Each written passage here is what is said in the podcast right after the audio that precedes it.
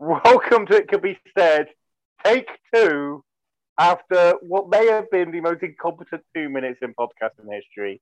Not only did I trip over my words, for a podcast intro, I have literally done 195 times and counting. I then realised that Simon had been kicked out of the Zoom call and was re entering. And then, as you know, it took Simon a bit of time to kind of get onto the call and his volume to be synced up. I was like, okay, we actually will redo the intro after saying we wouldn't do it because it's too hot. I then promptly, rather than cancel the recording, I ended the meeting. And so we had to create a new meeting. So I think that is either us being incompetent, Simon, or a piece of performance art to show how the Tory leadership election is going. You decide, listeners. You decide. I mean, I would certainly have preferred if the Tory leadership election had en- had ended more quickly, and it turns out so would Rishi Sunak and Liz Truss. I mean, it's one of these things like obviously Dr. Luke Middleton is not here today, and I was talking to him, and he was saying that he could not put up with another week of this, let alone six weeks. But the reality is, is that you'll have one more week of fairly furious campaigning. And then it does kind of die a death because people are on holiday, you're not having the drama of these successive rounds. You get into a much lower key where it's just rumbling along in the background and it's not the main news story. So like we, we, we really only have one more day where it is kind of like the dominant political story. Um, but of course, before we get into this, we can never not talk about the Labour Party. Simon, do you have any any thoughts on the Forde report? Look, look I, like most people uh, who have commented on the Forde report on Twitter, I haven't read it yet. Um, unlike most people who've commented on Twitter, I uh, will not be reading it and am therefore not going to comment on it. No, look, I mean, the, the sense I get from it is it's my, my sense, and, and, as I say, I haven't read it, but my sense from you know commentary from people who I trust, which in, in, in internal politics in the Labour Party is about three people, and I can't remember who they are, but the Labour Party seems like a genuinely appalling place to work, um, and everyone seems to be profound, and it, it is really depressing. It, you know, that a political party that is supposed to be on the progressive side of these things, that is supposed to be standing up for, you know, human rights and human values and talks about that so much, is quite obviously a totally toxic environment. Um, you know, two, two, two things on this uh, it's probably made me less likely to rejoin because I'm just like, okay, no, you know, whatever whatever opinions I have share with the the leadership on what they might want to do, I just don't really want to be involved in that organisation particularly. Uh, and secondly, if anyone in Labour's central office uh, enjoys their commute uh, but doesn't like working for the Labour Party, come and work with us. We're literally one floor above you. We're quite nice and we have a free bar on a Thursday. Oh, free bar. Which I I was suggesting uh, we're doing South Asian Heritage Month at work, and uh, we're giving out uh, Asian sweets next week. Was meant Ooh. to be yesterday, but got delayed due to the heat wave. And um, I was like, you know what? I've been to some good Indian cultural festivals that have had gin bars. I vote we have a gin bar um, rather than the South Asian sweets or indeed ice cream vans, which we had on Monday and Tuesday at work due to the heat. Um, I don't think there's anything wrong with giving uh, medical practitioners gin uh, during their working day. I, I, think as long as those medical practitioners aren't going into an operating theatre or similar in foreseeable, I'm, that's fine. Well, no, I mean, we're a healthcare trust, but they might just give somebody some really bad advice about how to handle their healthcare or learning disability. Mm. Probably, probably not advisable, but you know, they yeah. get the shape. They get the shape. It's not that big a deal. True, but if you if you look if you if you if, if the NHS budget has enough gin to give people the shakes, then um, then I, I will. Then I'm. I'll be honest with you. Uh, I I think I have more time for what Liz Truss is saying. Well, Liz Truss is talking about giving them more money. It's, it's, mm. This is this is this is the bizarro land we're in, where I am I am more dry than the Tory right candidate for Tory leadership. Like when when when she was talking on the uh, I think it was the ITV debate about how well we can roll over the COVID debt and pay it in long term. It's like yes, that's right. That's not an excuse to doing a deficit when inflation is high, because you're still pumping pumping demand into the economy, and that will make inflation go higher. So yeah, you're absolutely right. Don't do draconian cuts to try and get GDP down to an artificial level. No, the debt to GDP ratio down to an artificial level. Doesn't justify you doing like a load of uh, deficit finance tax cuts on day one. This is me, Simon. I'm I'm thinking this to the supposed Thatcherite candidate in the Tory leadership election. I think this. I mean, let's be let's we, we, we've started talking about Liz Truss, um, and so let's talk about Liz Truss. Like my sense, the whole, my sense is that you've got Rishi Rishi Sunak, whose position and I, whose position in this election is appears to be actually there's a lot of problems. This is traditional sort of this is traditional Thatcherite economics, at least what we can now call traditional Thatcherite economics, because the woman's been out of power for more than thirty years. Um, and no one can really remember Thatcherism, Thatcherism properly anymore. Um, and everyone else kind of going a bit insane and going, let's just cut taxes. Why? Um, taxes. We want to cut taxes. Why? Because we will win an internal election in the Conservative Party. And most almost everyone thinks that it's about you know every sort of independent people think it's a bad idea um, it doesn't seem like a really good time because the economy you know is still in some dire straits um, yes there's the infl you know it, the in, in although this is not a pay spiral driven inflation bubble you don't you know you want to be careful um, and you know tax cuts in general terms aren't going aren't like to make that better it's it's it's not a great advert for the Conservative Party. Is is my main is often my big takeaway here. and they agree with you because they cancelled tonight tonight's debate. So um, um, they agree it's not a great advert.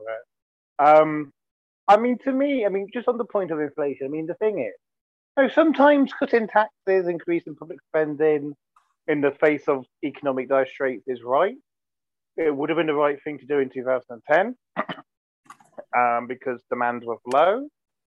Um, but demand is not low. Demand is high. Like um, oh, I had I had it in my last 58 AM column, but I think it's something like the the normal GDP. So this GDP without any calculation for inflation. So just how much cash is in the British economy? I think it's something like 220% higher than its nadir two years ago when we just went into lockdown. And obviously that that plunge was artificial, was it was artificially induced, but it was real. Like production did seize up, people mm. did stop work, factories did close, shops did close, and you just can't have that sort of expansion over a two-year period and not get quite gnarly inflation. And look, look, core inflation when you strip out fuel and food is still very high. The Bank of England seems completely asleep at the wheel. Like you had, you know, the idiot governors talk about two percent in interest rate being a possibility, and it's like, yeah, like if we get away with two percent uh, interest rate, in the face of 9% inflation when the, the typical the typical um, formula is that interest rate should be double the inflation rate to bring it down, double the core interest uh, inflation rate. So I think nine, it's nine percent inflation, but the core is like six seven. So arguably, I'm not saying I necessarily agree with this, but arguably, you, you, could be looking at 14% interest rates at some point. The idea, the idea that you could get away with actually massively increasing the deficit is Looney Tunes. And like honestly, like again, I really hate having to say this. Like it just shows how the base things have gotten. Where me, you know, the the the, the, the you know the last Fedite standing is saying stuff like this. But like you had Liz Truss saying, well, no, it's fine if we make fiscal policy a bit looser. Because what we do is monetary policy should pick up the slack. And it's like, no, that's not the way it works.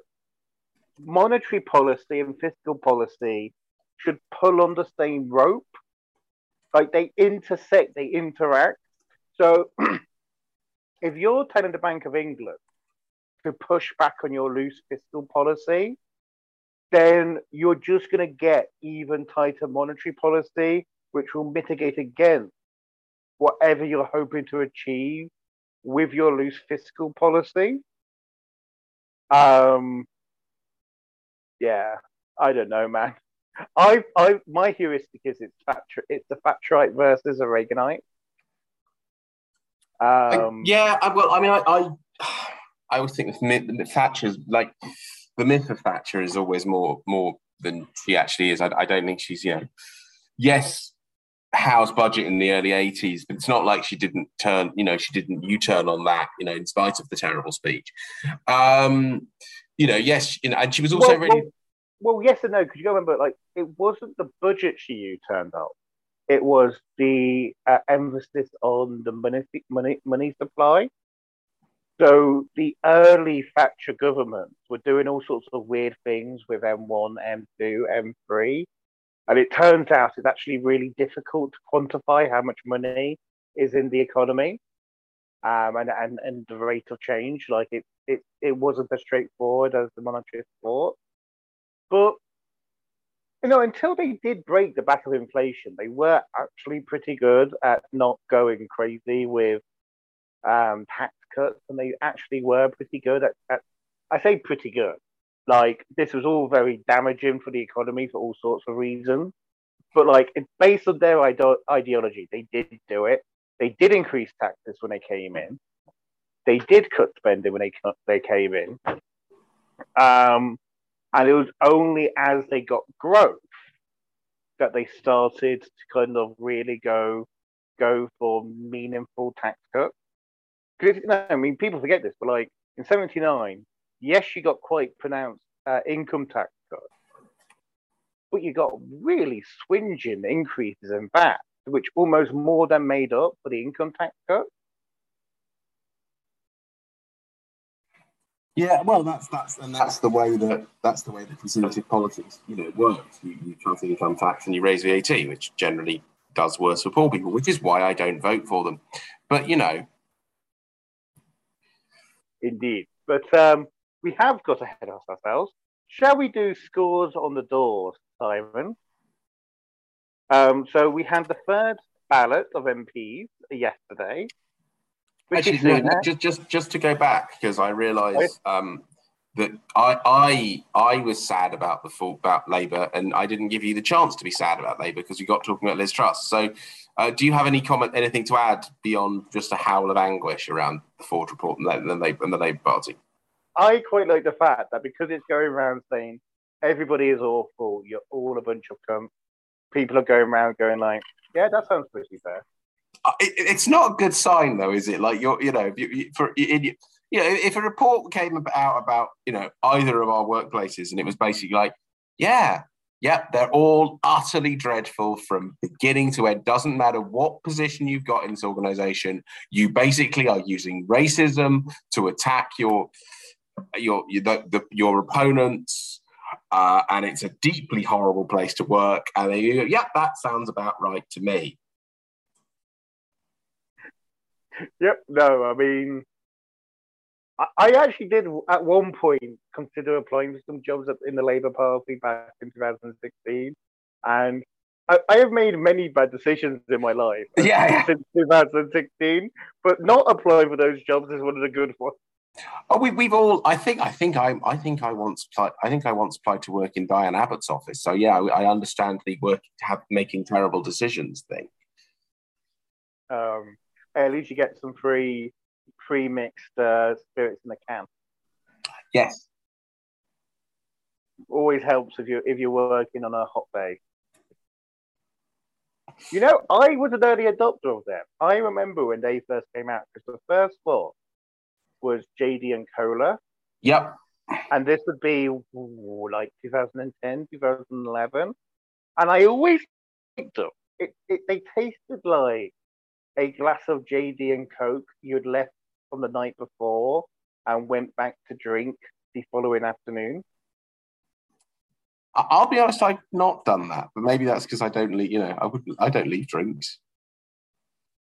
Well, you have a problem unlike me. I I I I know when to say enough is enough and stop drinking. Absolutely. Simon, when it stops being fun, stop.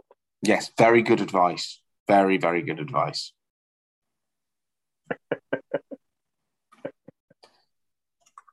How was Amsterdam, by the way, Simon? It was delightful. Um, and actually, you know, it was. I, I, I'll be honest with you. Um, if you're going to find out about the Conservative leadership election results, uh, I think the first round, uh, wandering along a sunny canal in Amsterdam, uh, going to meet your girlfriend and drink some gin is is a really nice way of doing it. Nice. I would, Nice. would would highly I would advise this. I would, you know, I mean, it's it's quite a specific thing because you need to book you'd need to book your train or plane pretty much now. Um, we'd be energy on it now, basically. But yeah, I, I would say if you can be in, you know, Amsterdam in the sunshine, having a pleasant evening with someone you love, what, and then go, oh God, 58 people think Kemi Badenoch's a good idea for the next prime minister. Um, then, then I'm then that is the thing I would advise to do. I um did obviously you. Co- I'm sure coincidentally, you went out to the land of William of Orange on the week of the July 12th. So, can I tell you a funny story about this? Go on. So, me and uh, regular podcast listener who also happens to be my, you know, other half. Um, hi, darling. Um, we're thinking about where we're going to go on a trip. And we were thinking quite seriously about going to Northern Ireland because I have only been very briefly. And I don't think she's been at all. And we wanted to go around and see various things. And we'd worked out a week to go away. And then after several days, I looked at the calendar and went, hang on. Do we really want to be in Northern Ireland on the 12th of July as a short ginger person with quite a posh English accent? Is that a good idea? Will that lead us, will that lead us to being tied to bonfires or at least, you know, potentially caught in a riot, particularly in the first year of the Northern Ireland Protocol with an uncertain political situation? Hey, let's go literally anywhere else. That's why we went to Amsterdam. So your plan to escape the Orange Order was to go to the land of William of Orange. I, I look, I, I, it's not. I'm not making a position on the Northern Ireland, um, Northern Ireland's constitutional status. I just wanted a holiday where I didn't get murdered or, or attacked in any way. Hey, look. Hey, look. I, I'm I'm the Catholic of the two of us. Like I'm so Catholic. You know, Jim Jim Allister wouldn't retweet my very nice article saying that he was great. he, he clearly got advance notice. I think it's very sad that Jim Allister has such a lack of self confidence. I, I, I, I do have on my to do list at some point to watch GB News's coverage of the parade. Because, A, because I'd actually watched some GB News, which I have not done. But two, actually, like obviously, like there was a lot of stuff about the the dark side of July 12th and and the bonfires. You know, uh, uh, not not just nationalists, but also um, non-sectarian, um, moderate, no, Lundy uh, unionist um, politicians being burned in effigy, which obviously is horrible and shouldn't be happening, and you know things like you know anti-Catholic slurs being used, which again is horrible. But there is like a there is a lot of good in the celebration of history and culture. Um, you know, that, that, that Orange Order marches in the UK, sorry, in Great Britain, that Orange Order marches in the Republic. And it would be good if that, the good bit, the kind of the genuinely communitarian, not the sectarian, but the communitarian side of July 12th could be kind of salvaged. And in the same way, we don't, we don't we don't define things like St. Patrick by the worst successes. We don't define the 12th by the worst successes because it sounds like it's quite a fun day, to be honest. Lots of marches and music and big bands. Sounds quite nice, to be honest. Okay, okay. Let me let me let me just say that the, my reasons for not visiting Northern Ireland over the 12th I'm not make. I'm not make. I'm genuine. Gen, I, I have a lot of time, and I think people should be allowed to march, you know, safely, as with any as with any protest or, or other form of march. I think people should be allowed to march safely. I think people should be allowed to, you know, express their position. I think there is something quite, you know, there is something quite good about a community, you know, standing up and talking about its heritage, um, you know, your position is right. The reason I didn't want to go was that, particularly in 2022, with tensions in Northern Ireland, let's put it that way, I did not know what the, what Northern Ireland would look like on that. You know, there was undoubtedly yeah. a chance where something could have gone very wrong, and I think that putting ourselves in that position was a bad idea. No, I agree. I agree. Um, and to be fair, actually, it went off remarkably. Well, this I was actually well. I was, as as I was recounting that story, I was just thinking, hmm, I didn't actually read any stories about the 12th at all in Northern Ireland beyond the fact that GB News covered it with Arlene Foster. So I was like, oh, it must actually have passed off pretty peacefully. No, uh, there were some, there were some issues with um, politicians being burnt in effigy and anti-Irish, anti-Catholic slurs being used, mm. but there wasn't really any issues with violence. So well, not anything significant anyway. But anyway, you can t- can you tell me and Simon aren't overly infused to talk about the this doom march to Rishi Sunak versus Liz Truss? It, it, it, it, so so like just where where where where are we where, where did we get up? Where did you and Luke get up to in this so, so, in, in, this exciting so, jamboree of mediocrity? So we we did the, the, the first two ballots. So I'm, I'm going to give the scores on the doors mm-hmm. third and fourth. But before I do, any thoughts on the first two ballots and uh, Penny Penny Mania? Um, so let's. I'll I'll put Penny Mania to one side because yes, that's worth talking about and that particular oddness. Um, like the first ballot was was very fun, if only because I mean what what a week Nadhim Zahawi had. I mean, and this is so this is the weird thing. Rishi Sunak resigned as Chancellor two weeks ago today. That's one of those things that I find completely mind blowing. Is that like more just you know, two weeks ago we were just starting the the the round the rounds of resignations that would end two days later with Boris Johnson. I, I can I can one up you. We have not yet reached a month since the two by-election losses. No, no, I'm sorry. Those by-elections were in the Cretaceous period. That's fine. I mean, no. It was the twenty third of June. No, I'm not. I, I don't disbelieve you. I, I don't. I don't think you're. I don't think you're lying. I just don't believe you. It's a different thing, right? like time even stopped still. Time is. I mean, it's weird actually because I was listening to uh, one of the. Uh, I think the latest episode of the Guardian's Football Weekly podcast, which I believe you're also a, a fan of. Yes, I am. Um, and, and Barry Glendenning was like saying, Gosh, I can't remember the last season. It seems like such a long time ago. Time has just had this weird, like, and, and the last season notably start finish start ended very recently and is and the new one is starting more we just at some point in between the pandemic and the collapse of reality in British politics, and it turns out the climate emergency really coming home to roost. We've just lost all sense of time. There's just we we we need an August and we're not going to get it this year. We need about two months over a summer where, like, do you remember in the like I don't know early noughties when the headline on the one o'clock news would be like government to announce incredibly boring policy to give pensioners free bus passes if they own a duck. Oh no, it's, not. It's not early noughties. That's when Bush was in the White House. It is. It's the point up to 9-11.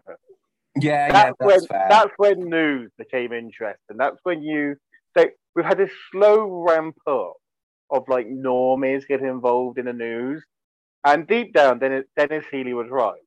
I, in a functioning democracy, people have the freedom to ignore politics, yeah, um, which I don't think British people have at the moment. I, I mean, I, I don't think they have, and I think the climate. I know, I know, you know, like I, the climate means we're probably not going to have it ever again. I- Um, re- I don't know. I mean, I think I think obviously weird stuff is happening with the climate. Um, and obviously we need kind of, you know, stop pumping shit into the air. It'd be a good idea. I do think, look, it might be that this is a one-off for us because this isn't in most of the models that we have weather like this on a regular basis. Like, I think in the same way that when people, when it snows in March, the idiots say, "Oh, what about global warming?" like, well, you you do sometimes get a hot summer. Like maybe this is just an exceptionally hot summer, but um, yeah, I, I, I to me, I- I, I, I the other thing as well is we. Sorry, just one other thing. sorry. yeah, yeah, yeah, yeah. I, I also think that the sad thing is this would be perfectly manageable if we all had air conditioning. So actually, if this does become the new normal, and it may well, it may well, it, it may well might. What we actually do is we burn more fossil fuels, so we get to be nice and cool. Well, this. Th- thank you. Thank, firstly, I was, I was, I was about to, I was about to shout at you, but you actually made the point I was going to make. So that's nice. Because I, I was just about to say, a lot of people have been going, "Oh, it's terrible. Britain doesn't have air. You know, Britain is a country that doesn't have air conditioning, and you know it should do." It's like that will make things worse because of the thing we know is a problem. I think this. I mean, I'm, I'm not. You know, you, I'm not saying that you're saying this is sort of normal and this is like seven of the ten hottest, you know, temperatures recorded in the UK have happened, I think, since 2003. I Um, definitely noticed. Like it used, winters used to be colder. I, I, know yeah, that's the old man point to make, but winters used to be colder and summers used to be wetter. no, I mean, I mean, I think that's the thing I notice is we don't really have prop. I mean, we don't have winters where it's sort of you come out of your house, and, oh, oh, oh, it's oh, it's cold again. You know, we, that was that was a thing that happened between about the middle of November and the middle of February. It used to be that it was prop, and it isn't now. That has changed. I mean, we had that weird winter in 20 it was 2010 slash 11 because i was living in a flat i couldn't really heat um, in alperton uh, where where it was cold where it was my, under zero for several months but other than that we really haven't had a winter which has been We had we had one in 2017 that was pretty bad, but yeah, but normally they're pretty good now.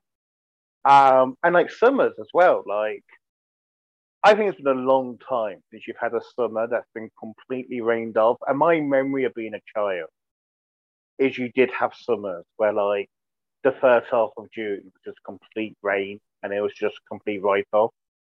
Um, also first half of July even, which of course as somebody in Leicester who who had the earlier summer holidays uh, was very wounding.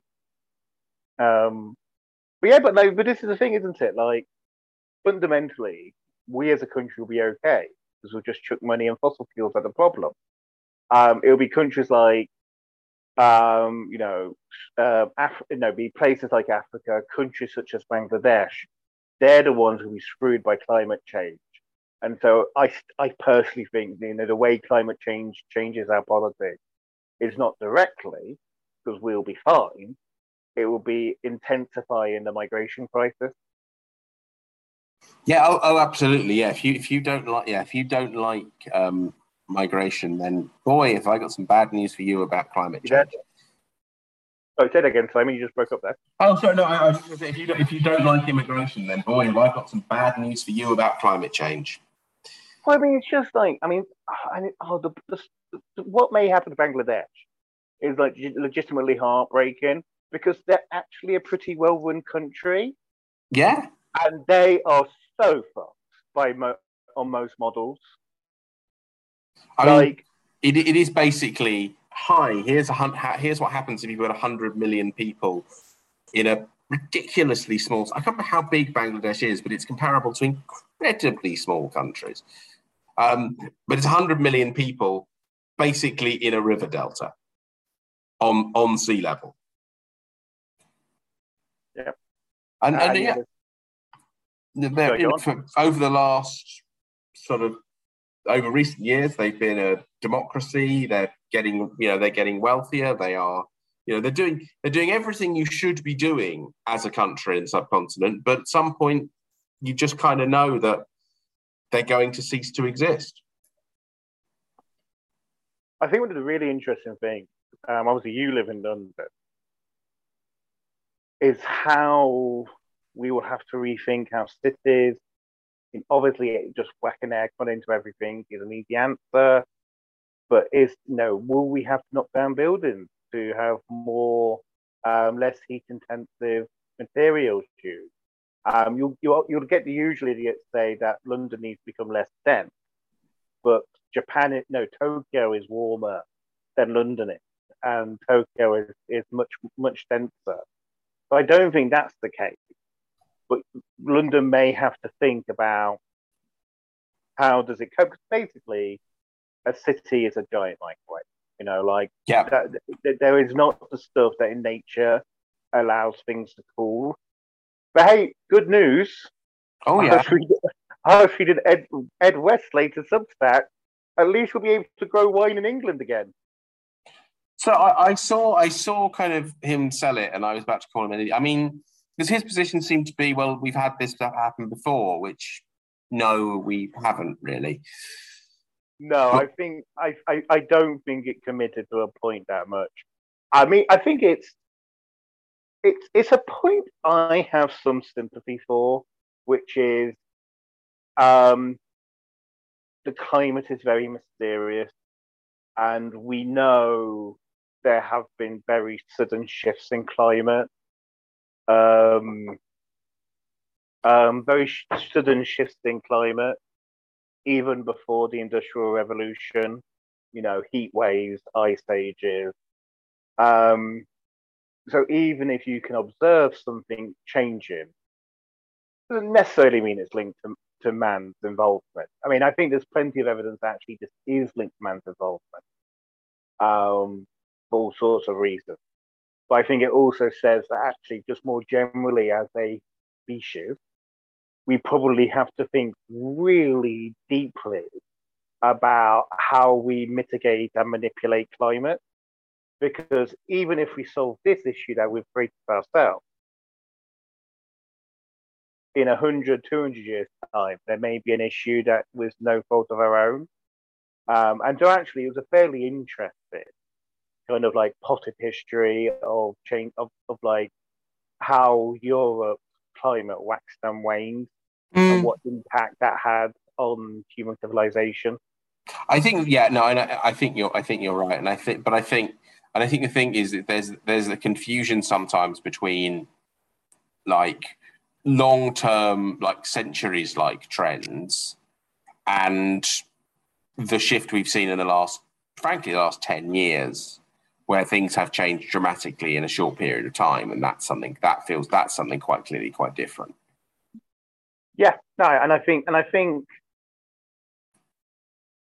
I it is one of these ones where I, I, I do think one of the things people don't realise the climate issue is one of the issues you know we are all facing is it it is not as simple as um, replacing what is currently fossil fuel with uh, renewables, because one of the issues we actually face is that the demand for electricity will rise, because at the moment, you know, a car car isn't isn't ran off fossil fueled generated electricity; it's ran off petrol or diesel.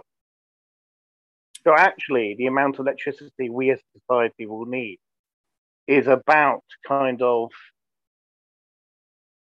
significantly increased. And the other issue we still haven't factored in is actually a lot of the kind of carbon energy intensive stuff we do is things like making concrete, making steel, building yeah. things. And we are no closer to working out how to do that in a carbon neutral way. Yeah, no, it, it's it's it's a it's really serious, and it's the thing, you know, and, and and I think to sort of go back to the topic we approximate, we, we we are slightly dodging around due to its sheer inanity in some ways. Um, is is the is, is the lack of discussion of that in a in a in the in the in the conservative leadership election? You know, we've got this is this is people who are asking us that are saying we don't want to lead this country. This is this is the biggest challenge we face. I, I would hope after the last couple of days where it's become patently clear the, the effect of this that you might you know I, I, even if I were not to disagree even if I ended up not agreeing with the climate you know the sort of climatological position of these people I I at least would be interested in you know listening to what they had to say. But the reality is that um you know the, the reality is they're not even talking about this. They're, they're not even discussing this. You know they're, they're more interested in talking about you know having the right names on on toilets. They, they're interested in you know talking about voodoo, these sort of voodoo economics. This is not this is why, in the end, it feels like a fundamentally unserious and almost pointless exercise. Well, it's not just that. I mean, some people are, are, are advocating for harmful things. There's Truss's things got the Green Levy. Tom Tugendhat is talking about. Um, I think Penny Mordaunt as well are both talking about reducing the duty on fuel. Actually, I want to talk about that actually because this is this is me with a bugbear. Um, energy prices across Europe are going up because we have fell out with Russia. Yep. We have fallen out with Russia because we think their invasion of Ukraine is bad. And we would really like them not to stop invading Ukraine. So we've applied sanctions on them to stop them making money on the global market. Now, unfortunately, the turbulence caused by the invasion, caused by the sanctions, has meant that the price of oil and gas has gone up quite a bit, which means even though Russia is actually selling less than they were, they are making more money. So what you need, what surely the point of the sanctions is at some point you hit a moment where the price is so high, it starts to force reduces in consumption, which would then mean that consumption has fallen to the point that Russia is not making more money than it was back in January 2022. Because this is how sanctions uh, Russia to give British people or American people, uh, there's a lot of these wacky ideas in America or European people, a lot of these wacky ideas across Europe, to give our own people money so they can keep affording the expense, the fuel that is more expensive because we have sanctioned Russia. But by doing so, the consumption levels never fall, so the sanctions will never hurt Russia like we intended them to that's idiotic. I mean, this is like, I mean, and like Tom Tugendhat is meant to be this hawk. This is meant to be his issue. I mean, he can't just say, well, actually, fossil fuels are bad because they fuel, um, but but not intended. They fuel Vladimir Putin's war machine, and your patriotic duty, your duty to the free world, is to really minimize your consumption of oil and gas until we have defeated Vladimir Putin. If he can't say this, if Joe Biden can't say this, what are we doing here? Well, it's it, there's two there's two things, isn't there? One, one they're both rubbish. I mean, that's that's you know they're both not very you know they're not very impressive, and then you're you're asking you're asking people to do something uncomfortable.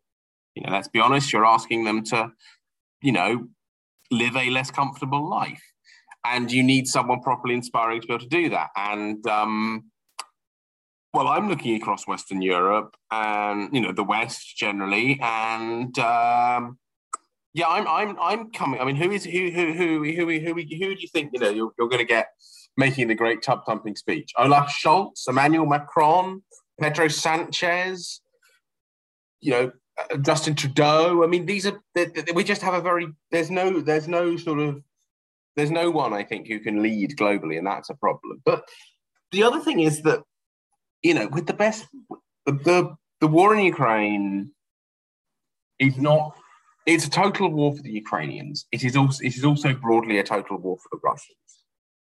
It's Uh, not it's not really. There's not. Putin's still not mobilized. Mm. But it's like you know, it's a serious. It's a serious. Yeah. Okay, maybe it's just a total war for Ukraine. It isn't for the rest of the world, basically. Like, it's very, very difficult to say to people, this place that, that you know you probably hadn't heard of a year ago, to be frank, or if you had, you went, oh, those guys that won Eurovision a couple of times.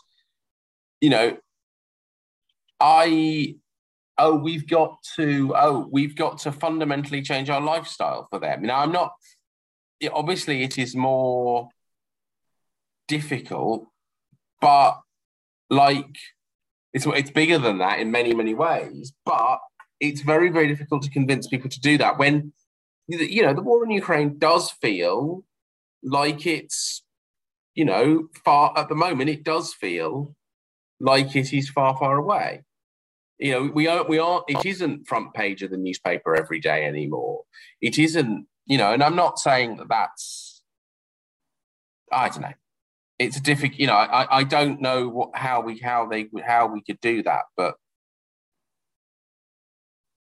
I'm, but but but you're you're literally spending money to counteract your own policies.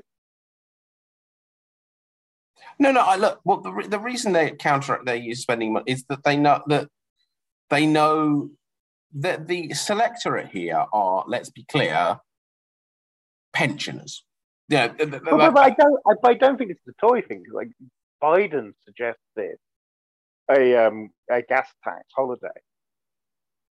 I, surely, if you've decided you can't afford high energy prices, high uh, petrol, gasoline prices, you just go to the Russians. Uh, yeah, we got a bit overexcited with these sanctions.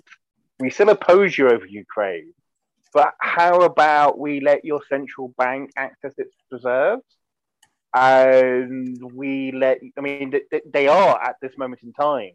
The EU is doing weird things with the Canadians, so the Canadians can ship uh, essential parts, so the Russians can complete maintenance on Nord Stream 1. Um, otherwise, it, it would be ino- inoperable, apparently. Like, how about you just kind of say, we went a bit far. If you end the grain embargo in the Black Sea, if you promise to fulfill our oil and gas orders, then we will let you have your central bank money back. Uh, and if we don't want to do that, then we shouldn't undercut the effect of sanctions. Yeah, no, look, I, I, I, it's not that I disagree, but I think the problem is that it does feel like these sanctions. People love sanctions if they don't affect them, and these these sanctions are biting people at home, and it's really hard to convince them I'm not sure people are yet willing to you know, say that, you know, sanctions are worth, you know, economic pain for. And you have to have some sympathy with that position, you know. No, I do. But like, just be honest about it then. Don't do this weird Heath Robinson. We're going to keep the sanctions on the books, but we're going to spend real money to mitigate the impact of our own policies. That just doesn't make any sense to me. Maybe this is just me being way too logical. Um, no, I, I, I, think it's. I think it's the. It's a huge. It's the problem of, you know, people wanting to stand up and say people wanting to seem like they're doing the right thing. Everybody knows that they have that you know everybody in theory wants to defeat Russia. Of course they do because that what they did in Ukraine and what they're continuing to do in Ukraine is horrific. But they also don't want to end up with four or five, you know they also don't want to see a collapse in their polls as people go. Um, your policies are meaning that I can't feed my kids now. And, well, and, it has to be, and it has to be said, like the energy cap stuff in this country is pretty horrific. But like, have you seen the stuff coming out of Germany? Uh, no, and I, you know, you know, like, I... like I, I as a podcaster, I'm probably one of the most prominent people saying, "Hey, why, why don't we just do a deal with Putin to get the gas and oil uh, flows going again?" You have like regional state premiers saying that in Germany, like they are freaking the fuck out. Like you've got people saying if a deal with Russia isn't concluded soon, we are witnessing the death of the German economic model. Yeah, and that's bad because like Germany is the main export is the main like import partner for most of the rest of Europe. This well. It's a difficult one, isn't it? But like, it's it, it's good on its back. It, it obviously what it might do to German politics may not be good. Um, the last time Germany went through a bad economic crisis, it didn't go too well for the world. No, um, no, no. Um, yeah. Um, they didn't take it well.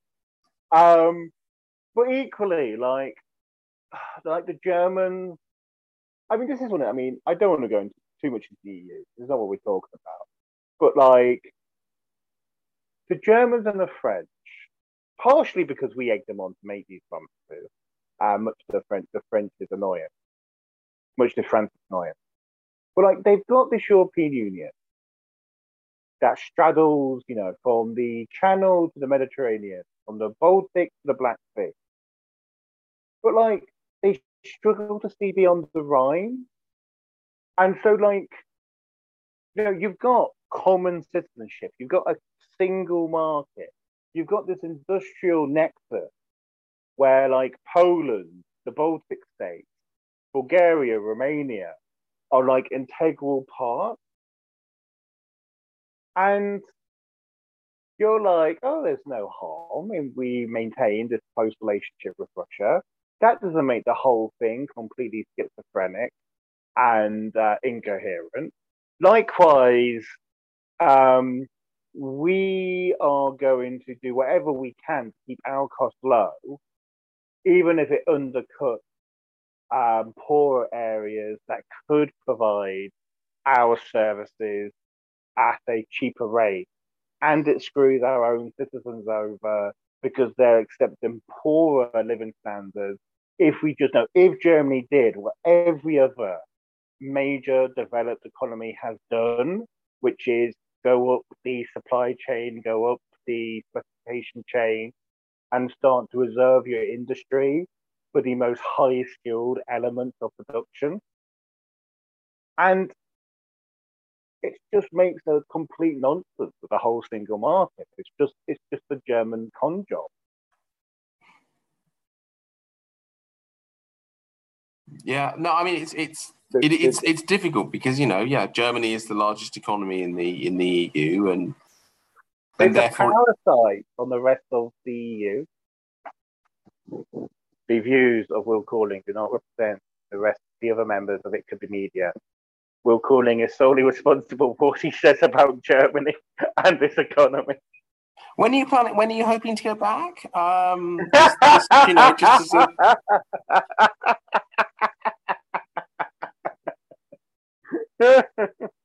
I think I actually did have this discussion with one German um, whilst I was in Germany back when I used to go for the wrestling.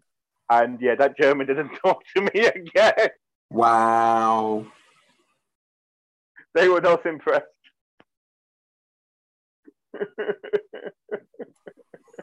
Yeah, people people don't like that. They they, they there's this, you know. we still love you, Greece. Anyway,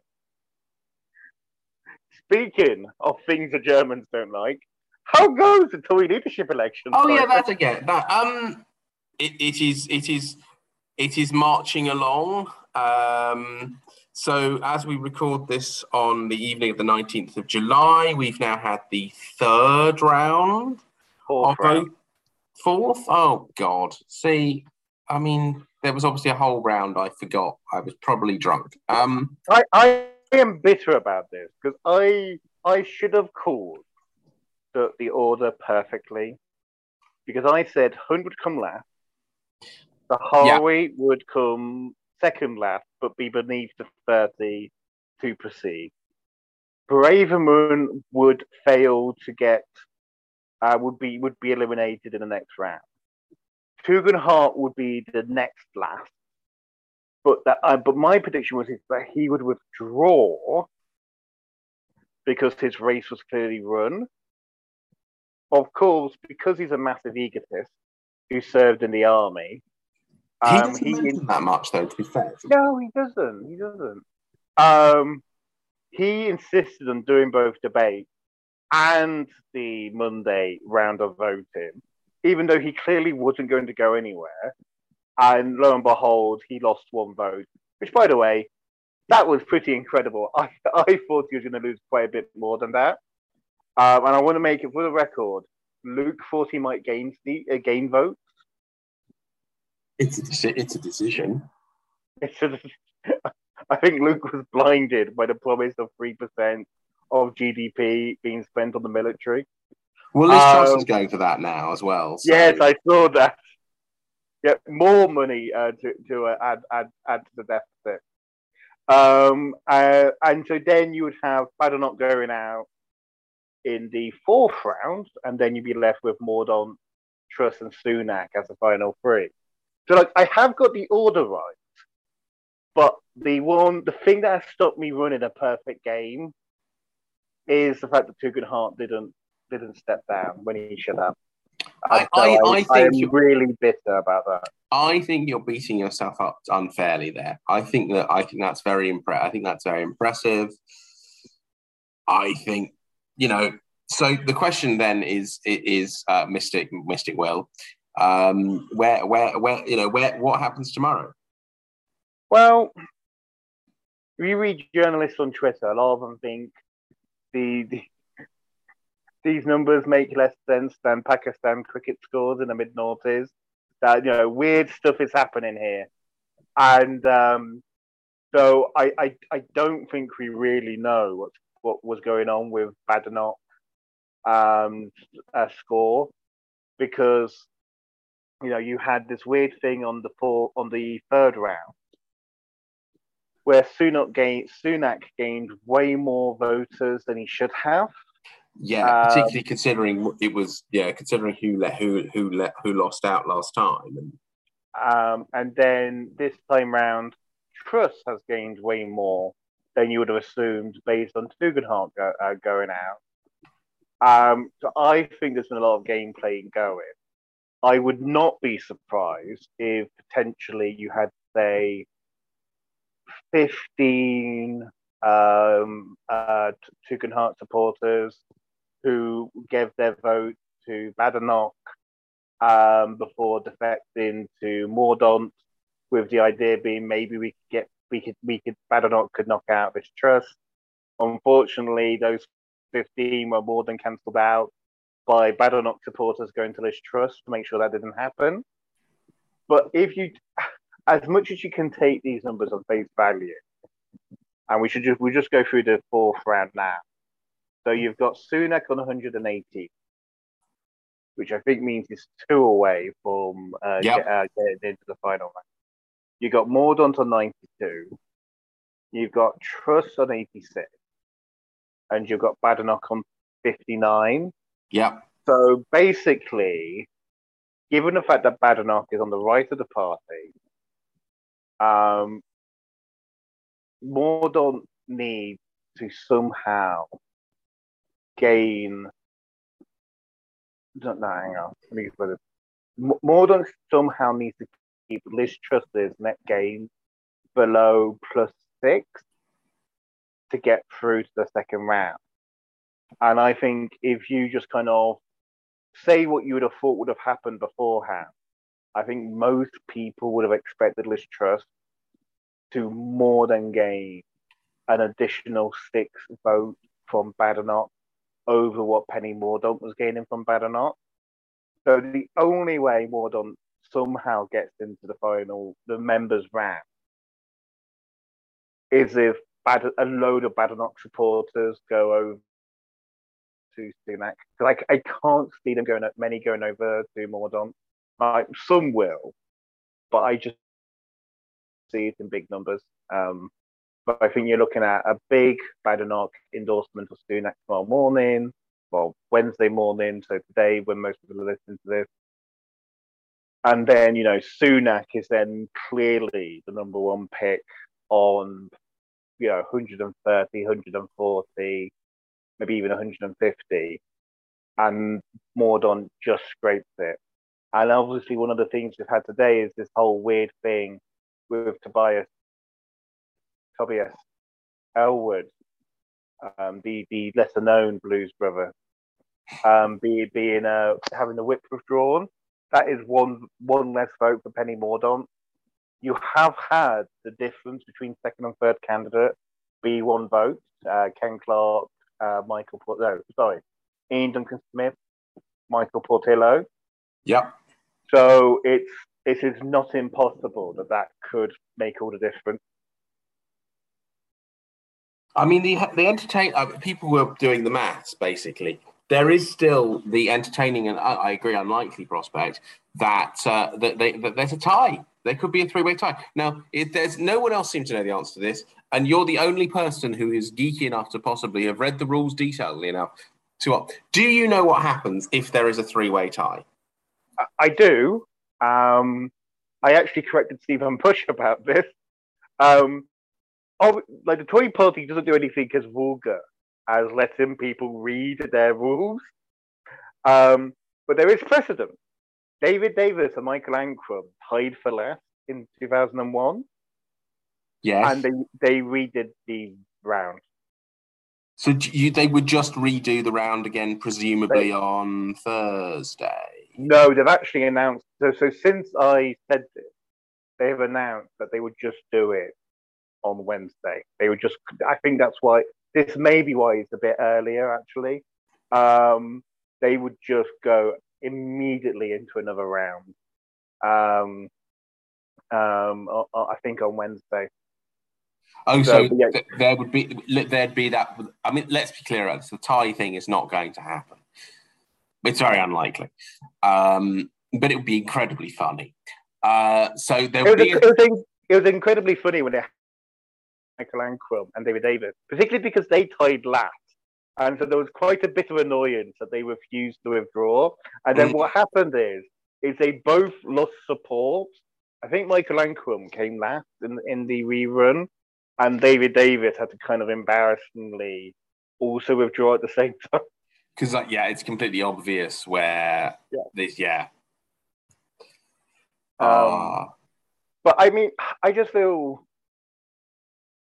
So I, this is one of the, this has been one of my pet talking points past two weeks. I went through from 1868 because, of course, the Second Reform. I don't know if you've heard me say this before, Simon. The Second Reform Act is when modern British politics started. yeah, I, I have heard. Yeah, I have. um, so I went through all the occasions where there's been a mid-parliament change in prime minister, and what their the, the, the incumbent's previous position was.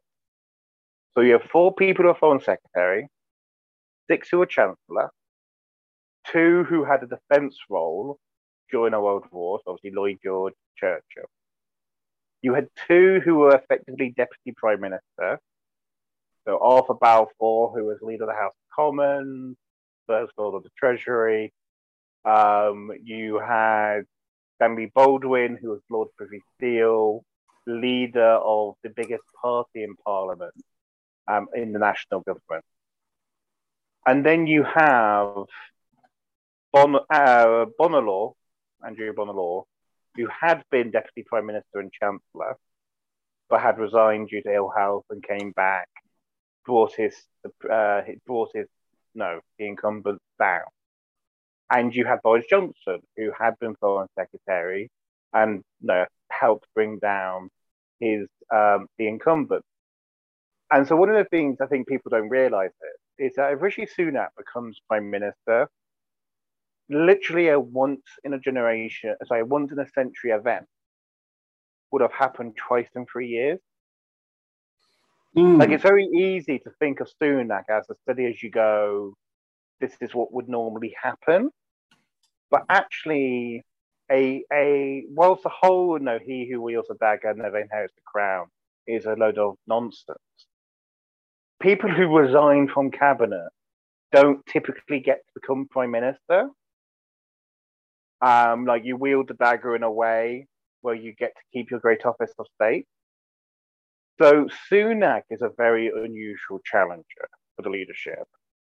Truss, although obviously she is foreign secretary, you know, she's only been foreign secretary since September, and she's done fuck all. And what fuck all she's done hasn't been very impressive. Um, you know, there's a reason why Ben Wallace, you know, uh, straddles the Conservative Party like a colossus. And part of it is is that he's picked up a lot of the stuff that Liz Truss would have normally done because Liz Truss just isn't a very good communicator. She's got no achievement as Foreign Secretary, um, unless you want to believe this Potemkin village that is the Northern Ireland Protocol Bill, which might somehow manage to be unilateral enough to provoke a trade war with the EU but timid enough to not actually solve the issues. She will. She uh, she she will point to. I'm the one that got Nazanin Zaghari Ratcliffe out. Yeah, but she didn't actually give the Iranians their money, so they've they've just they've just arrested another British person in Iran. Well done, everyone. That's this is all good. Yeah, but it's not one we've heard of, and she hasn't got an attractive family. Who hasn't got an attractive family willing to go on hunger strike, so no one cares. Did that happen, did that happen under Raab? No, her coming, her uh, Ratcliffe being released. I'm sure. I'm looking this up now. I think Naz- I think Nazanin's release so she became Foreign Secretary in September last year. I'm looking up Nazanin Zaghari Ratcliffe now. She was finally released on the 16th of March 2022. Okay, so it is, it is literally. To be fair, that's not that's not an achievement. That's just us telling the Americans to fuck off. Hey, that's an achievement of sorts. You know, it's fun. Um, the um, but see, I think the person that most compares to this Truss is John Major. But the thing, the difference between Liz Truss and John Major is, is one, John Major had been a good chief secretary to the Treasury, whereas Liz Truss hadn't. You know, like like John Major was genuinely well regarded for actually getting spending reviews agreed with cabinet ministers without recourse to like the Star Chamber. But as Chancellor, he had a, obviously he had a, that brief weird stint as Foreign Secretary, which like he was offered Foreign Secretary, and even John Major was going to Margaret Thatcher. Um, I don't think I'll be a very good Foreign Secretary. I think you should get Douglas Hurd to be the Foreign Secretary. Um, but as Chancellor, he had a genuine achievement because he got Thatcher to sign up the ERM which I'm sure was very important to making the medicine go down in terms of the Europhile signing on to Thatcher's chosen successor. Why is Liz Truss? No, you know, of, of that significance, nothing. Like honestly, like I know Dominic Raab has become a bit of a punching bag, unless you're uh, uh, our friend Lewis Brown, who was on the podcast with me and Luke on Friday. Raab has more achievements as foreign secretary than Liz Truss.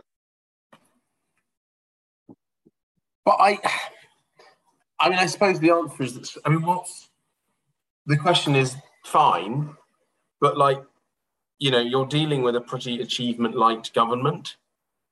Um, and that's partly because COVID meant everything stopped for 18 months, but also uh, because they're rubbish. That's quite yeah. important. But this is the thing, like, when people think, why are we getting weird things like Penny Mania, Kemi Badenoch getting 58 votes? It's because the alternatives are rubbish. Like, it's very easy to look at Sunak and Liz Truss from a distance and be like, ah, he was Chancellor for two years. Ah, she's the current Foreign Secretary. These are strong candidates. They're not. They're rubbish. And and the Tory members know they're rubbish, which is why they are they are looking for alternatives. And to defend mine and Luke's honour, this is why, god damn it, we were right, reality was wrong. Because this should have been Ben Wallace. Yeah. There is a Ben Wallace hole in this leadership election because, like, I know, I you know, I think everybody who's listened to this podcast knows I am not wholly on board with uh, the government's approach to Ukraine, um, but they have an approach. It is popular. They have fulfilled um, it the best of their abilities, um, and Ben Wallace has been a pretty good figurehead for the approach. Um, so I just, I mean, this is where I was saying to you before we started the show, I was going to talk about the genius of Alec Douglas Home's um, election rules once he drew up the Tory Party in 1965. He did, to be fair, forget to um, write in the ability to challenge the leader. So they had to get him back in 75 to finish the job.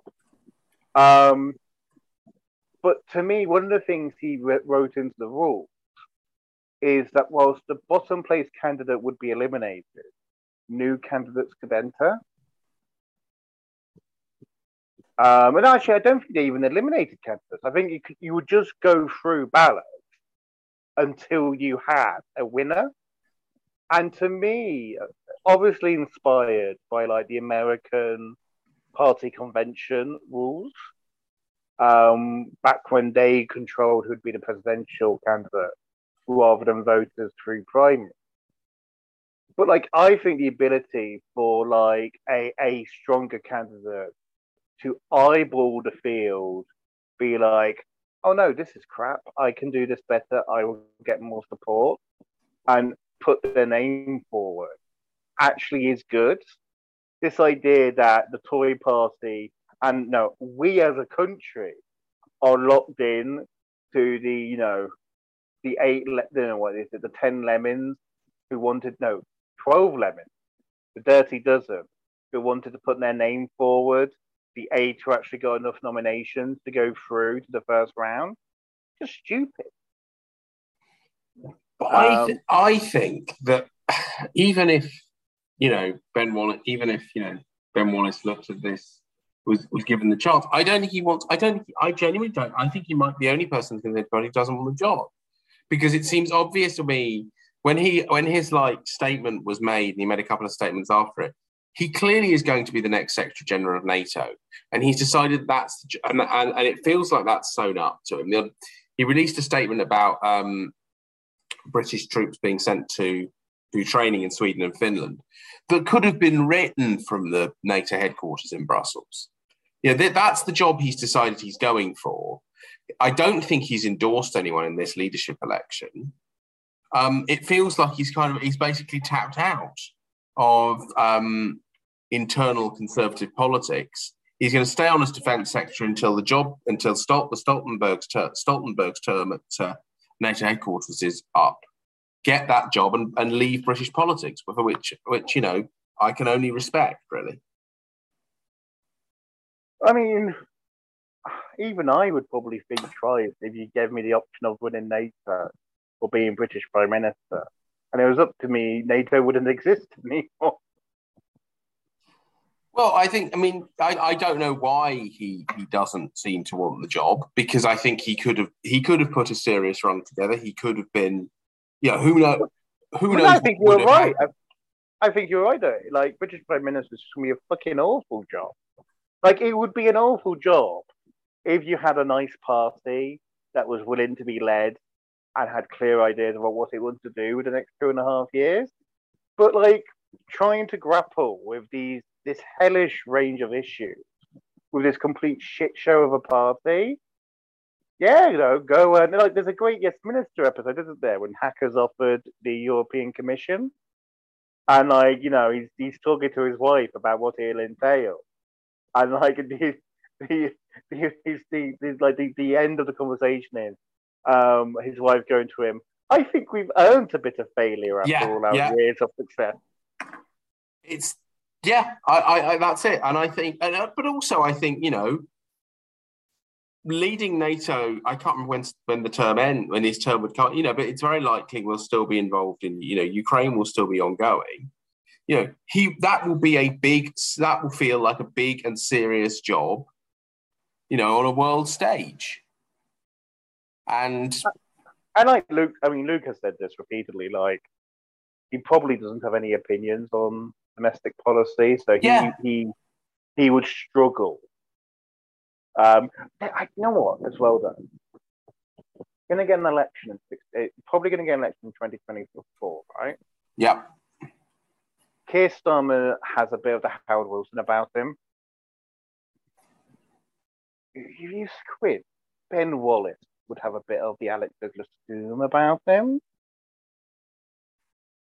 You know, circle of time closing in, like I mean- at Wimes. to some extent, I mean, I, I am as a, you know, generally as someone who supports the Labour Party and the things they stand for, and as someone who has never, as an adult, seen them win an election, I kind of can't believe Labour will ever win a general election.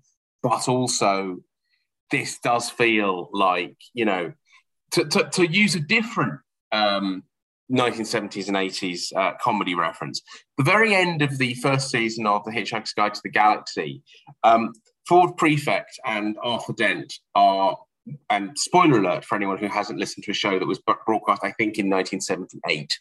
Um, and if you haven't, you should. It's very good. Um, so after six episodes, um, Ford Prefect and Arthur Dent realized that. I, I'll start. Sorry, I'll start again. The start. The, the start of the Hitchhiker's Guide to the Galaxy is the is the Earth being blown up. The end of the first series, they realized that through various machinations of time travel, space travel, everything else, they've ended up on the prehistoric Earth two million years before they started. And Arthur and Ford are walking across, and oh, and they and they've been stuck on this planet entirely inhabited by a useless third of another planet's population. People who are hairdressers and telephone sanitizers, and you know, account managers for you know totally for various things. And they're having pointless meetings that aren't going anywhere to try and invent the wheel. Anyway, so and and and Ford and Arthur are walking across the planet Earth, going, it doesn't matter what they do. It doesn't. No, nothing matters. You want to burn down the forests to re, to to change the currency? Do that. Invent the wheel. None of this matters. Two million years, your planet is over. I feel that about this conservative leadership election. It doesn't matter what they do.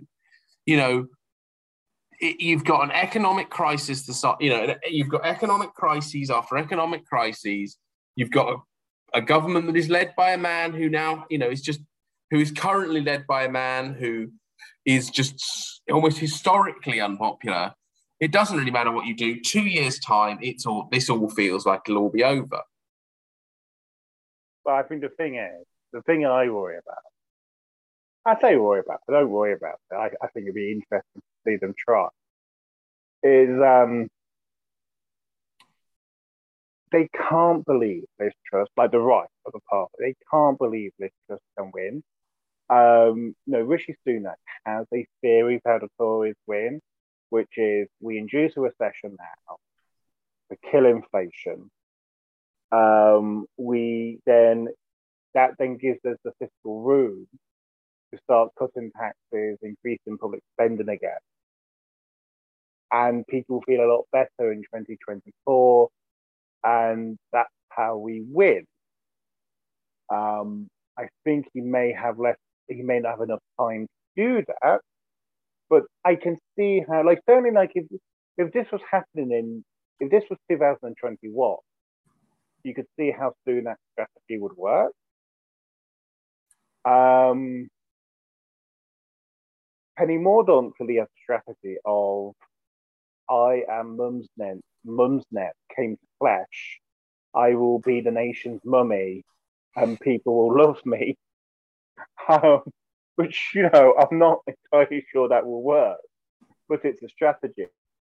But like Liz Truss, like she doesn't have a solution to the economic problems of the day. Actually, her policies will make them work.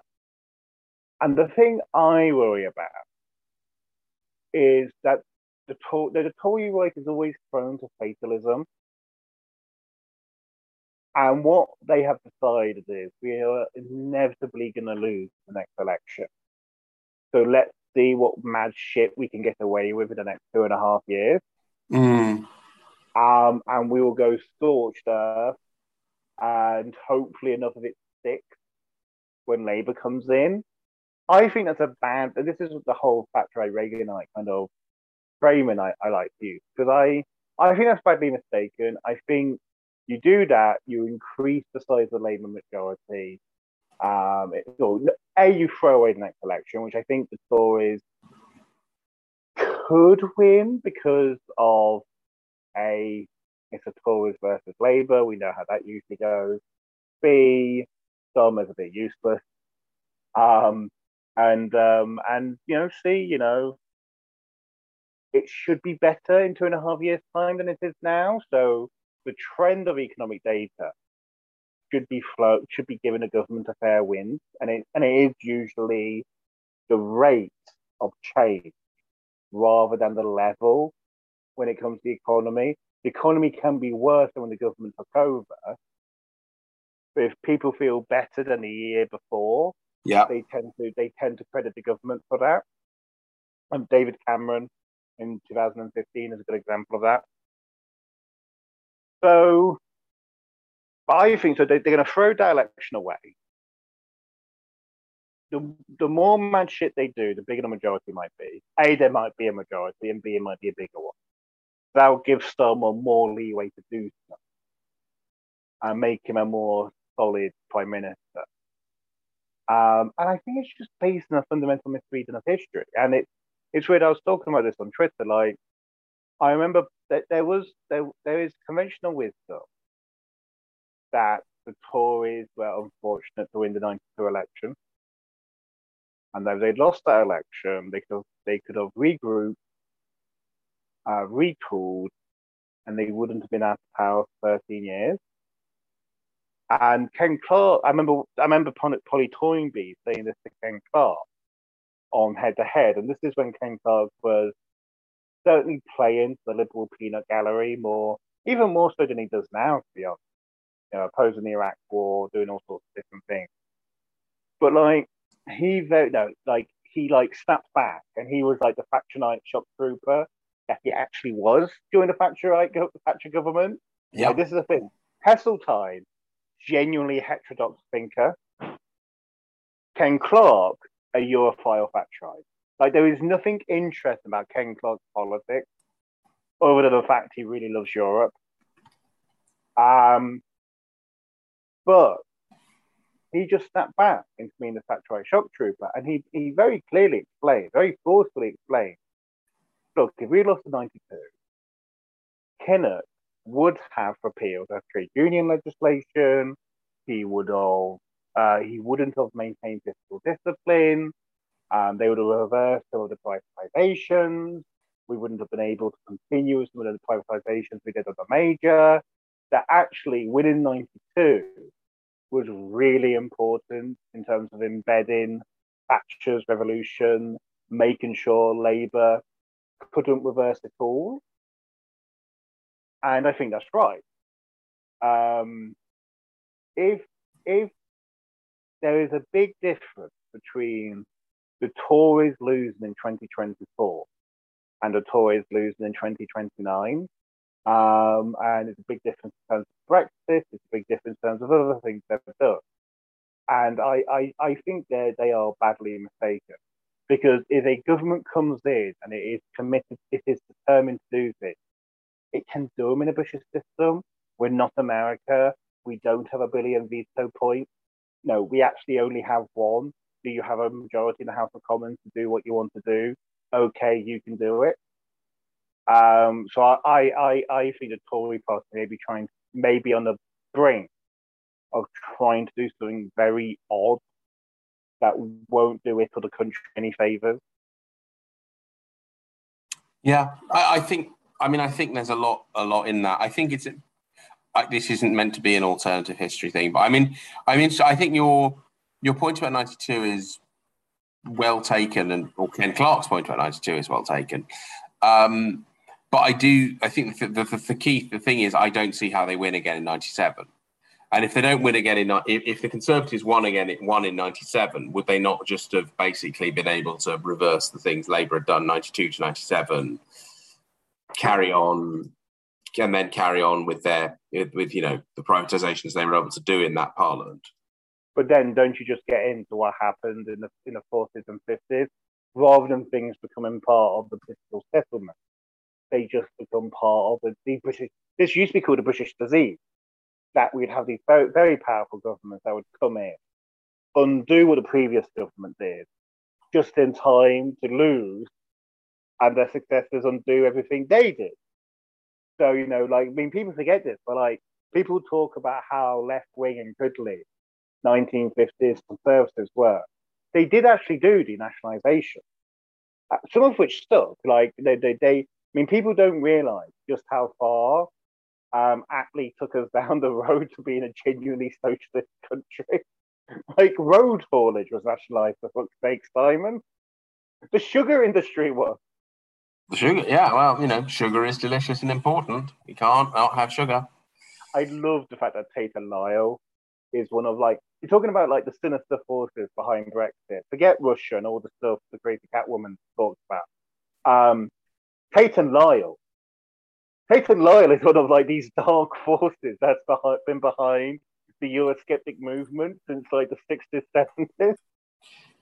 Well, also, also, um, if if, uh, if friend of the podcast Martin Orchard is to be believed, um, some of their some of their uh, some of their um, some of their basement rooms are extremely dark indeed, and in a good clean. so what I'm saying is, we had Tate and Lyle the pro-European movement had the CIA. The CIA really are rubbish, aren't they? I mean, come on. Well, I think they took that eye off the ball by 2016, but they did yeah. good work in the 50s.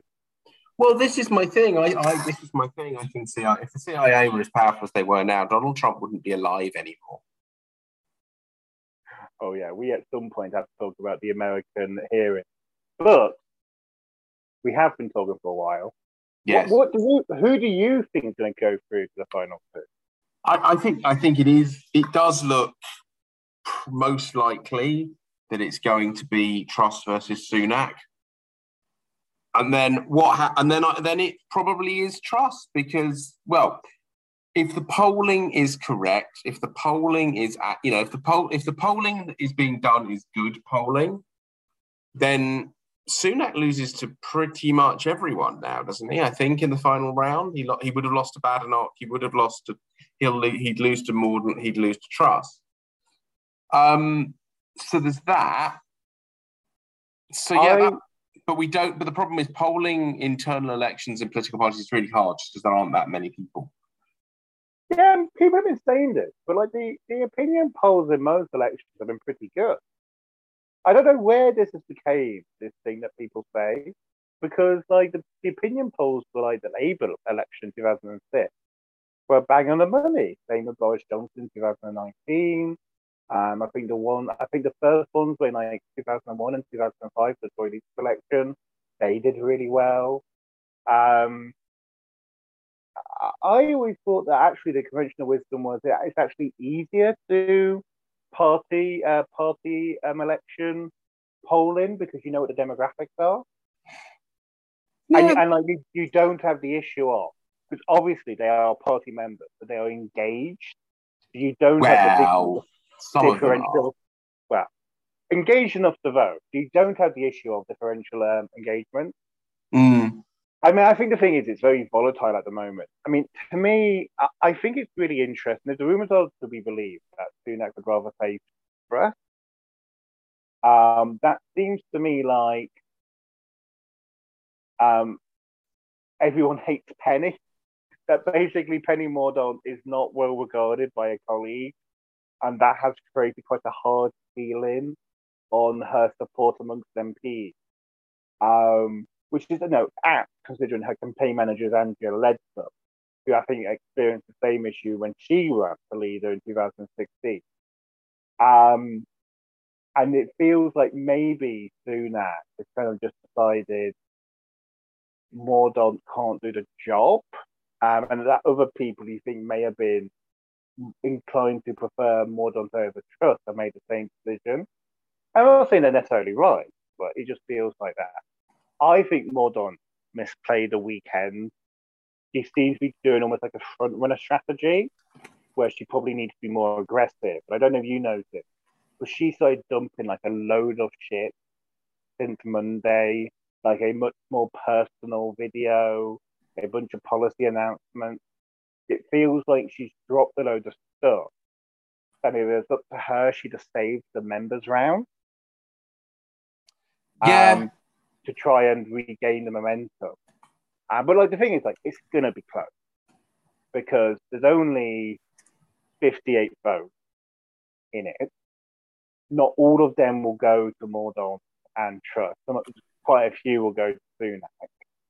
Um, we don't know what skullduggery is going on. Um, I would be I would be surprised if Truss doesn't uh, finish in the top two, but I wouldn't be shocked I, I think I think that's right. I think it's it would be she is the she is the favourite to, to get into the final two, but she's not absolutely guaranteed. There's not. You don't think there's any chance of the of the genuine banter outcome of of Mordaunt versus Truss then? Um, no, because I think I think that the way that happened is if Sunak backers had a complete meltdown. Yeah but he, he, he clearly won the two debates um, um, of the serious campus. Like Tugendhat did well on Channel 4 because he just was like, I'm not part of this government. Fuck you guys. Tom, politics is a team sport. You're trying to get people who back this government to vote for you. Um, so Sunak clearly won the debate. So that staunched the bleeding obviously they had the big uh, morale boost, propaganda boost of gaining so many uh, votes in the third round, which still yeah. doesn't make any sense and is uh, probably evidence of skullduggery. But then, of course, you also have um, the, the latest YouGov polling, which shows Mordaunt also losing to Truss. No, m- more narrowly than Sunak, but still losing. So Mordaunt's argument, I am the only one who can beat Truss, doesn't seem as credible now as it did this time last week. So I, it doesn't feel like he's going to lose enough support to put both women in. So, yeah, yeah, no, I I, I, I, would be shocked. I would be shocked if Sunak wasn't in the top two. I would laugh hysterically. It'd be very, very funny. Oh yeah, no, absolutely. I mean, absolutely. Um, so yeah, I, I, think we're both agreed. Then I think on ballot, the likeliest outcome is Sunak versus Truss, but Sunak versus Mordaunt wouldn't wouldn't shock us. And Sunak loses both races. I think probably, yeah. Um, it'd be really interesting to see if he actually goes into the cabinet if he loses. My guess is he probably doesn't. I I mean, it doesn't. because because he he is running sort of quite a different economic. I think he is running quite a different vision of the economy, and it's a weird thing. This is the thing with the Boris with the like. Or oh, would you put Boris Johnson? So one of the questions asked in one of the debates is, or would you put Boris Johnson in your cabinet?" The answer is, even if Boris Johnson wasn't Boris Johnson, you just don't put former prime ministers in the cabinet anymore, other than the aforementioned Sir Alec Douglas Home, who was uh, Heath's foreign secretary. But like, you just go like, no, no, it's you know, it just it, cre- it would create an extra power base having another prime minister. You know, it just would be a bad call. You know, but Arthur Balfour served loads of former prime ministers. He served Asquith, sorry, loads of his successors. He served under Asquith, Lloyd George, um, Stanley Baldwin. Baldwin. Um, I think he may have briefly served under Ramsay MacDonald. I, I, mean, think he, I think he replaced Austen Chamberlain as First Lord of the Admiralty. But I think, like, I, I feel relatively confident saying that was quite a long time ago. As was Douglas Home, is kind of my point. Is it doesn't happen? You know, that just is not the way things work now. And I just kind of think that. Okay, you know, he, Ted Heath was offered a position in Margaret Thatcher's cabinet. That would have been incredible. Oh, that was um, such fun. Um, to, to, be fair, there were discussions about offering a position in her cabinet. Oh, well, that's it. Yeah, no, I mean, you know, I think I think, and like it was like both within the government, but also within like in public, that there was this expectation that he would be offered a role. I want to say I think he was ultimately offered um, ambassador to Paris. I mean, I would have that sounds turned great. down. I would have been that would have been I would have taken that. Sounds like a lovely job. If someone would like to make me British ambassador to Paris, I will take that job. I would like to make that clear now. I would I would love to be British ambassador to Paris, mostly because of the uh, mostly because of the pastries. That's great. I'm sorry, I, I missed you there for a bit. I said I said it's a disgrace. Those French cheeses not like uh, Stilton. I mean, st- I, this is the thing. Actually, this I, I won't stand there as my you know metropolitan liberal elite, but I also I do absolutely love Stilton. It's probably my favourite cheese. Yeah, but I do, okay. Here's one of the things, right? This is one of those weird ones where I don't think like middle class Tories understand how posh they are, because when I was growing up, the joke would be there's only two types of cheese: the red one and the the yellow one. Yeah, like it was quite posh to like things like Stilton. No, I, I think that's. Fair. I don't know. Is that yeah? No, I think I think that's fair. Um. Anyway, yeah. So I think we are in agreement. We can all go home, prepare uh, to feast on inside the goo of the ERG's head. Um. Don't worry, there's not much in there. Oh, good. but we have to li- we have to end on the most important question in British politics. What w- w- are you looking forward to Nadine Dorries entering the uh, House House of Lords? I mean, yes, because then she won't have to do anything. She won't have any real power. That's good. Um, uh, do you think? I mean, do you think that's what you think she'll stick that, around to the next election? No, the rumor is she's gonna be in. The rumor is she's gonna be in Johnson's resignation on her. I mean, I know Mid Bedfordshire is a safe seat, but North Shropshire was a safe seat. Tiverton and Honiton was a safe seat. Do they really want to fight a by-election right now? I don't think Boris. I don't think Boris Johnson cares what happens to his successor. This is actually that is fair. He is very much a let's set let's. He, I mean, he there is a there is a there is a, a, a school of thought that basically Boris Johnson almost wants to see the Tories go down to a big defeat at the next election. Go, you see, I'm the only one that can make can make you win. By the way, before, before we actually finish up, I do want to say I don't know if you've any thoughts about the vote of no confidence. I I have I have flip flop. I think the government were right to reject Labour's motion, and I think they did the decent thing of putting forward a proper vote of no confidence motion um, in its place. Um, the the issue of Labour's motion, um, which is why it's not like the examples from the 60s people were comparing it to, was that it explicitly linked the vote of no confidence to the employment of a particular minister, in this case, the prime minister. So it wasn't really a vote of no confidence in the government. It was a vote of no confidence in an individual minister. It was trying to give Parliament the power to sack a particular minister. That's not Parliament's role. Um, it's not been Parliament's role since we got rid of impeachment. Um, Parliament can say yes or no to the government of the day. It can't tell the government of the day how it's co- uh, no what its makeup should be. Um, if they'd said we no this house has no confidence in this government and applause uh, no Prime Minister Johnson's behaviour over the past 18 months, fine. But they went a step further and actually linked the, the vote of no confidence into Johnson continuing to stay in Downing Street. And that's not what the vote of no confidence motions are meant to be used for. Yeah, I mean that seems that seems fair. Um, I didn't understand. I think that I understood. I didn't really understand why they decided to have a vote of confidence in themselves. That seemed like a waste of everybody's time. But well, um, I think the idea was is that because Labour had submitted a vote of no confidence, there should be one. mm, I'm not. Yeah, So even if you reject, so what the Tories were trying to do was get Labour to agree to a proper wording, and because they couldn't get Labour to agree to one, so they wouldn't be shouted at, they just put forward their own vote of confidence. So you still had that opportunity.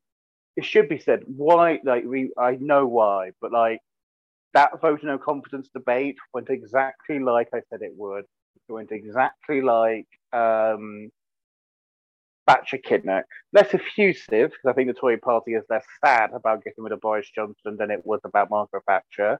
But Boris Johnson did do well in the chamber, did kind of get the better of Keir Starmer, because it's just clearly a ridiculous thing to do, you know? You know, the leader is going, the prime minister is going. You just it just feels like you're kicking somebody whilst they're down. yeah. Um, and it's just a waste of everybody's time. Well, that that that actually was my main takeout from it. Was I mean, I'm not. You know, I'm, I'm less interested in in it from a sort of always this correct protocol perspective. But then, uh, what is the point of this? Boris Johnson will go soon. I, I agree he should go sooner, but don't wait. Yeah, it felt like a, it, it- the whole thing just felt like a waste of everybody's time from both sides. And yeah, you know, you know who told it was, don't you? it, it, it probably you're gonna, are you going to blame Keir Starmer or someone more obscure? Uh, no, well, not well obscure, Kirsty Wark. And, who, and, Interesting. and actually, whoever is the shadow leader of the house, which is pretty obscure, because I've forgotten the name. Um, Is it But I Thangam wa- Debon- Is it Thangam Debbonaire? that's the one. Um, I watched Newsnight uh, last week. I am blaming Stephen Bush.